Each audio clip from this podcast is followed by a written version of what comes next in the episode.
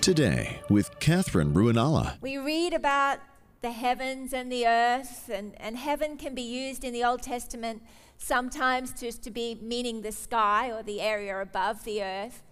But then there are really specific biblical references throughout Scripture to the place where God dwells, to the place where Jesus has gone to prepare a place for you and I to dwell with Him eternally. But surprisingly, there's a lot of people who don't really have any understanding of heaven. We don't, even through Scripture, have a really clear picture of what the future looks like, but there is a lot that we can know through the Word of God. Our Father who is in heaven, in heaven, the Bible tells us heaven is not just a, a, a, a state of being, it's a real tangible place with architecture. It's a tangible, real place where God dwells, and we can read the descriptions about what that's like, and it's amazing. Jesus said to the thief on the cross as he was dying, To this day you will be with me in paradise.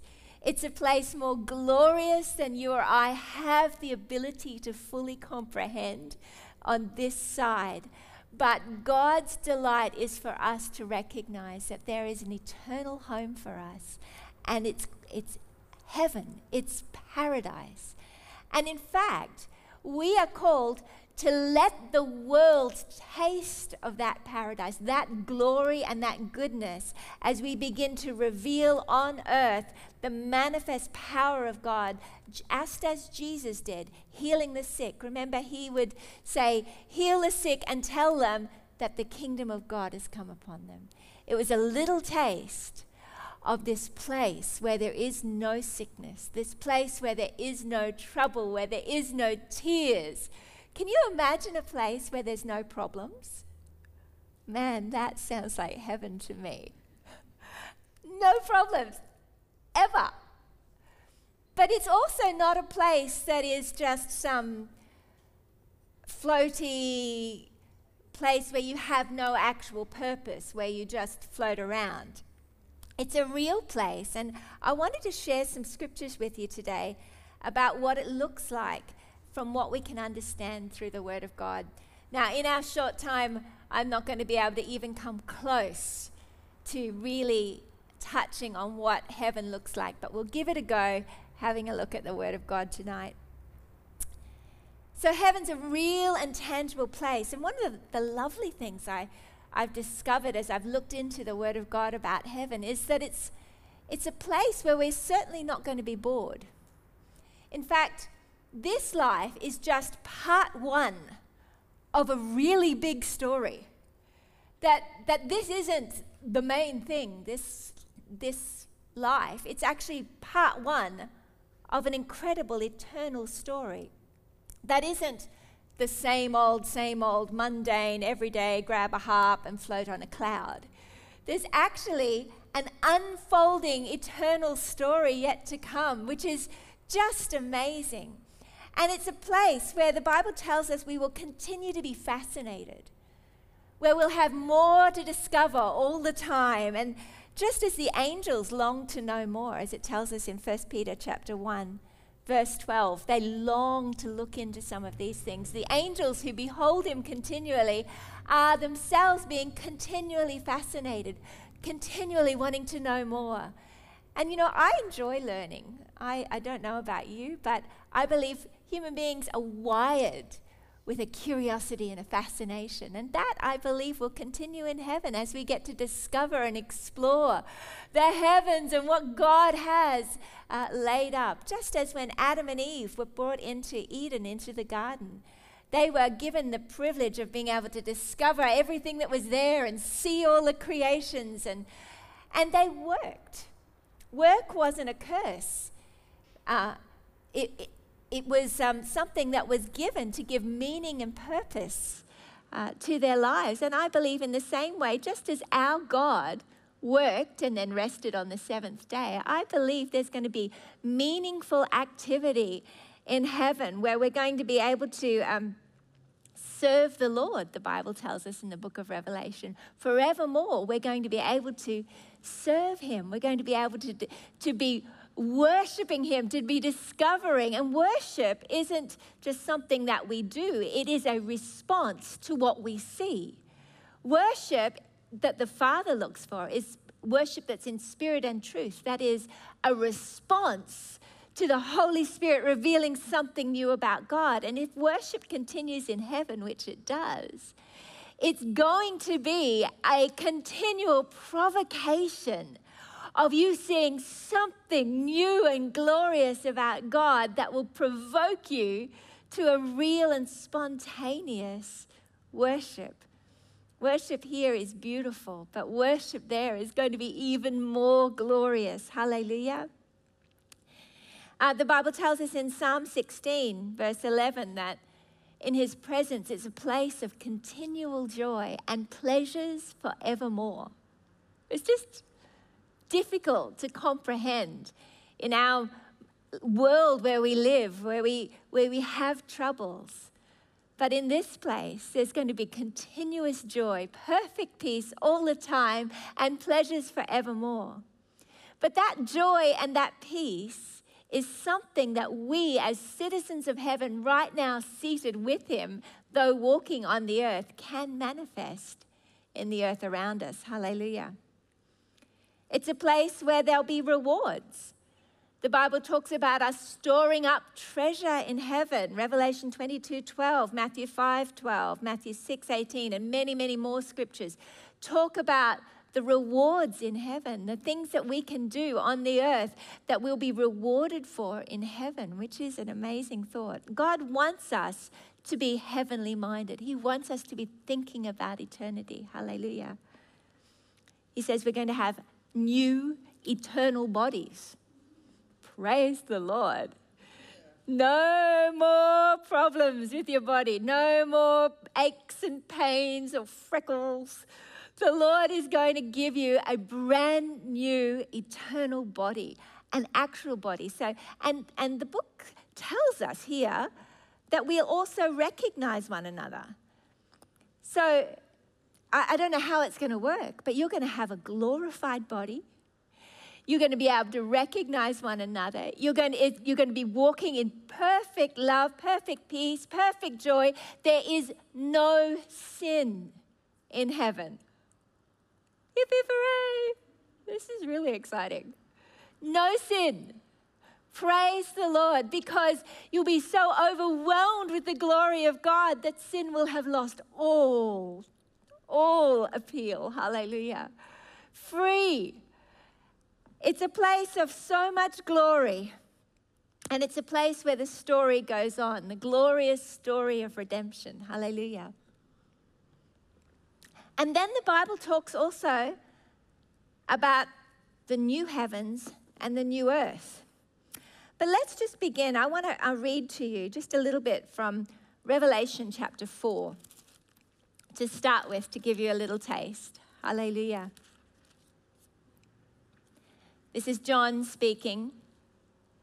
But chapter 4, verse 1. After these things I looked, and behold, a door standing open in heaven. And the first voice which I heard, like the sound of a trumpet speaking with me, said, Come up here, and I'll show you the things which must take place after these things.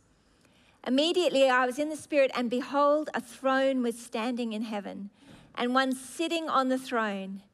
And he who was sitting was like a jasper stone and a sardius in appearance. And there was a rainbow around the throne, like an emerald in appearance. Around the throne were 24 thrones and upon the thrones I saw 24 elders sitting clothed in white garments and golden crowns on their head. Out from the throne came flashes of lightning and sounds and peals of thunder. And there were seven lamps of fire burning before the throne, which are the seven spirits of God.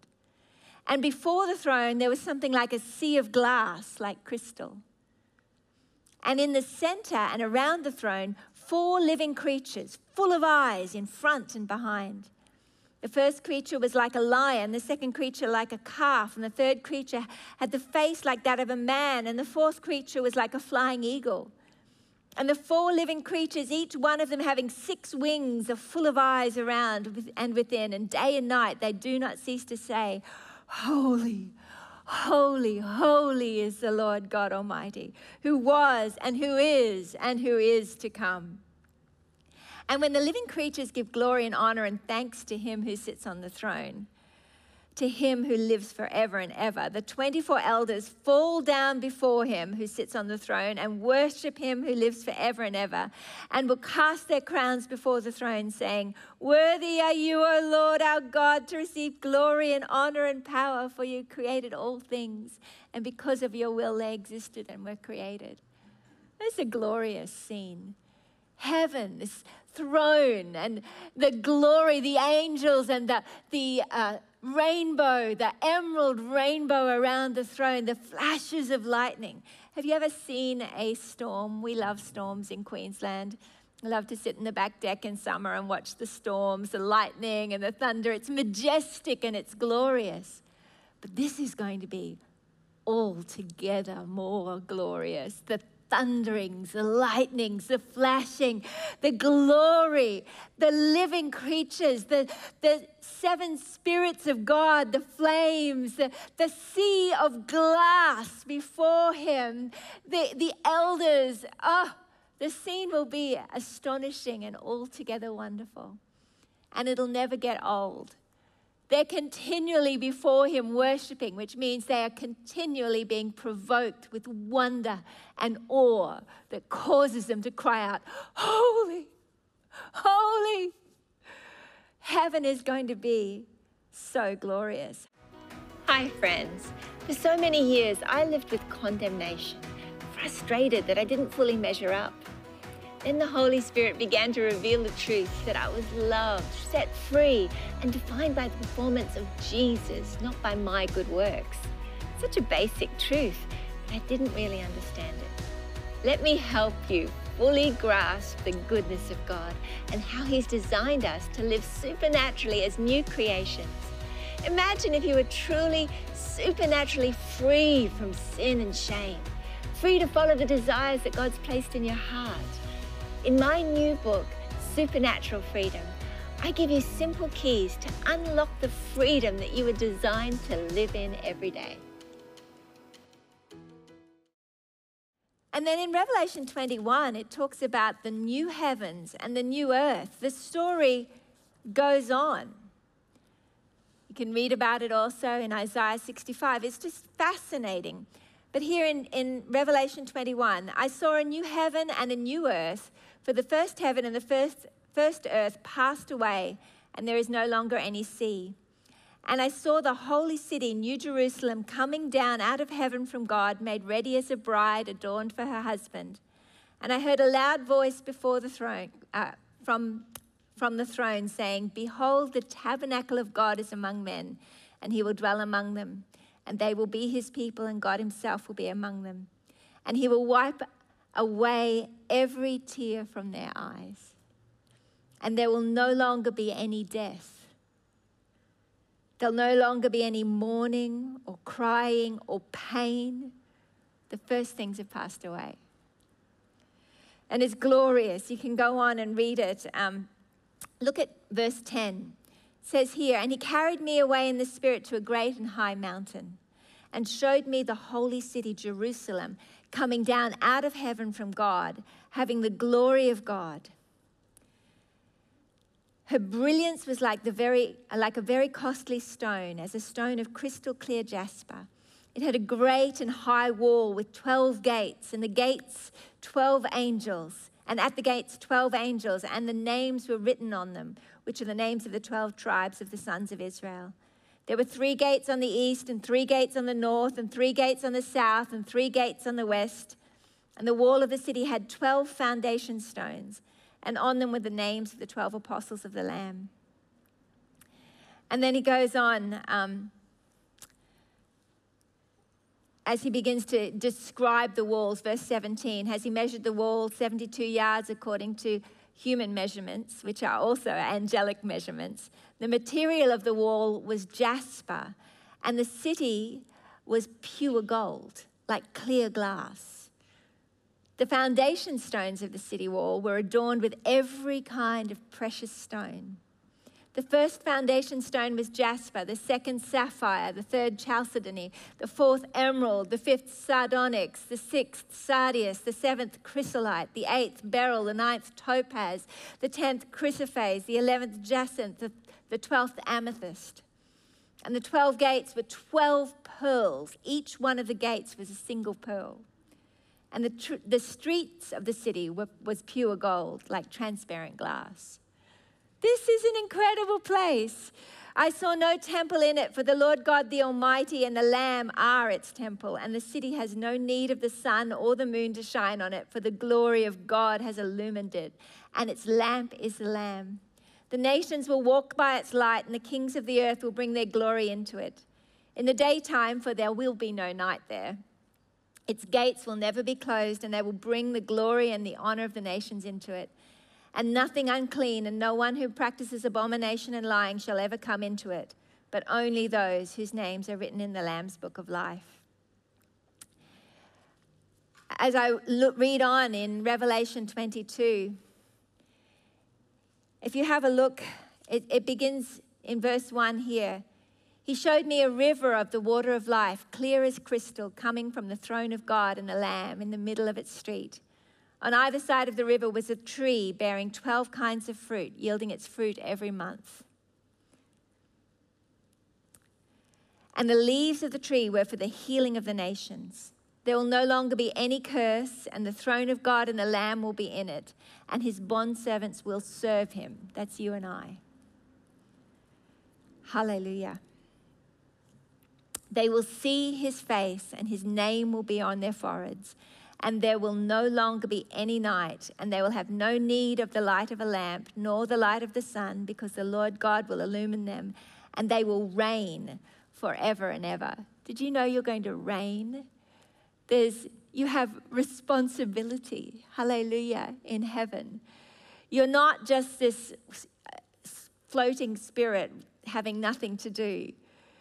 God is going to cause his glory to manifest so amazingly uh, through us as his body, and he's going to cause you to have purpose in heaven. Hallelujah. And then uh, if you skip down to verse 14, actually, let's go to verse 12. It says, Behold, I'm coming quickly, and my reward is with me to render to every man according to what he has done.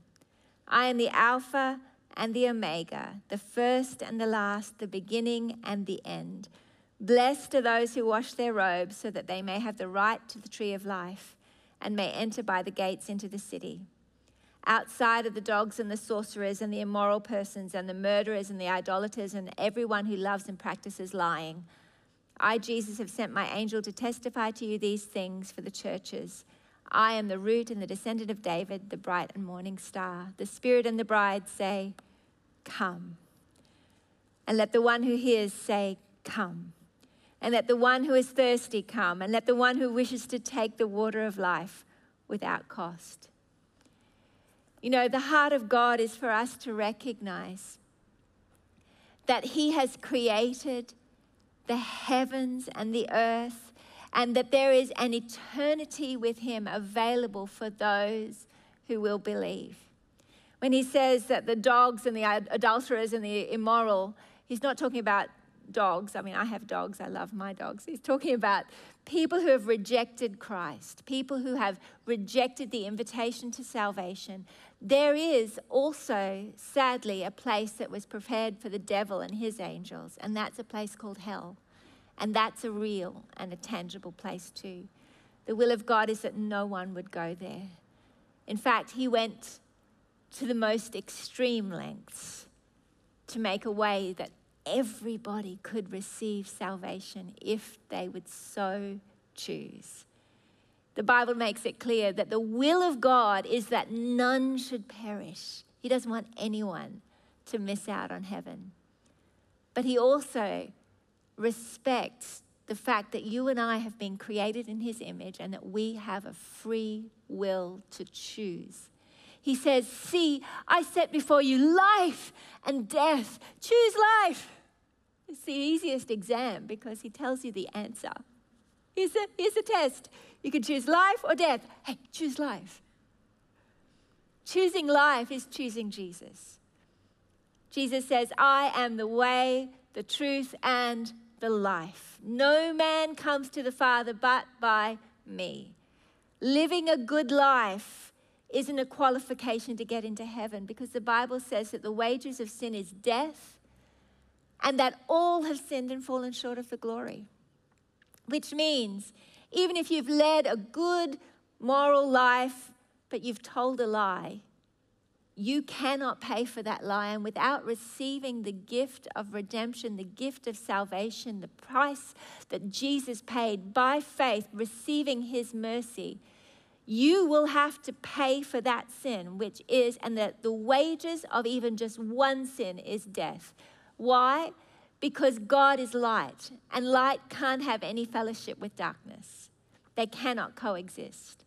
So Jesus came to make a way to take away your darkness, where you could exchange your sin and all the penalty, all the judgment, you could exchange it in faith as you repent and receive His mercy and receive the righteousness of God and eternal life with Him in heaven. It's the most glorious thing. So when we go to pray every day, our Father who is in heaven, Jesus was wanting you and I to remember that there is a real place called heaven. There's a real place called hell that God has gone before you to prepare a place for you. The Bible talks about mansions, the, the dwelling places. And let me tell you, if you've got an issue, are there mansions, are there dwelling places? God knows how to do things well and He doesn't skimp. It's going to be glorious. The whole city itself is made of gold that is so pure, it's transparent. So you don't have to worry, I haven't lived a very good life, I'm only going to get a shack. It's going to be pure gold no matter what it looks like, which is pretty amazing. Hallelujah. But God wants everyone to be in eternity for part two. And however many more parts there are in eternity, this glorious story will continue in heaven, and God wants you to be a part of it. The way you can do that, Jesus also told, told us about, and it was if you turn with me to John chapter 3.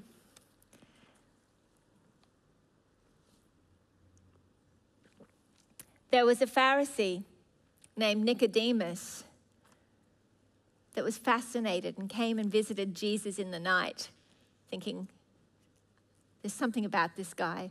I think he has the answers. And he came to him and he said, Tell me how I can have eternal life. So let's have a look at it here in John chapter 3. And I want to sh- uh, share with you what Jesus said about how we can have eternal life. Let's look at verse 5. Jesus answered and said, Truly, truly, I say to you, unless one is born of water and the Spirit, he cannot enter into the kingdom of God. That which is born of the flesh is flesh, and that which is born of the Spirit is spirit.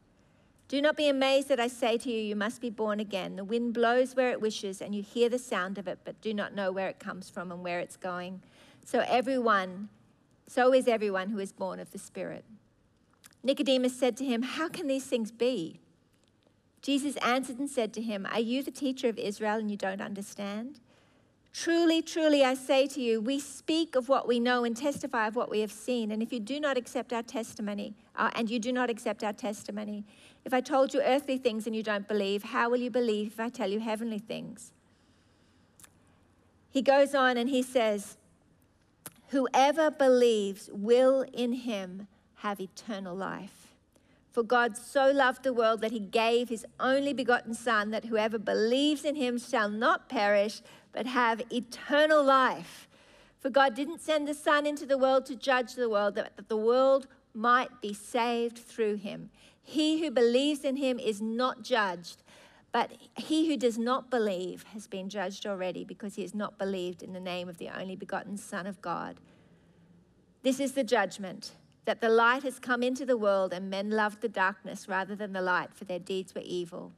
For everyone who does evil hates the light and doesn't come to the light for fear that his deeds will be exposed. But he who practices the truth comes to the light so that his deeds may be manifested as having been wrought in God. You can bring all your past, all your sin, all your evil deeds, everything you've done wrong, and bring them to Jesus. And the Bible says that he will take them and throw them into his um, sea of forgetfulness. He will never recall them again. It will be just as if you never sinned. Turn your heart and receive the Lord Jesus Christ as your Savior. He will wipe away your sin. He will give you a new heart. He will give you His righteousness, and He will qualify you by His grace if you will simply put your faith in Jesus Christ, the Son of God, who died and rose again, so that you and He can be together in heaven for eternity. Hallelujah. Our wonderful Savior. You know, I believe that as we spend some time thinking about heaven, God wants to inspire you that you have a purpose here on earth. As you keep in mind the glory of heaven, it will spur you on to share your faith with those that don't yet know Him.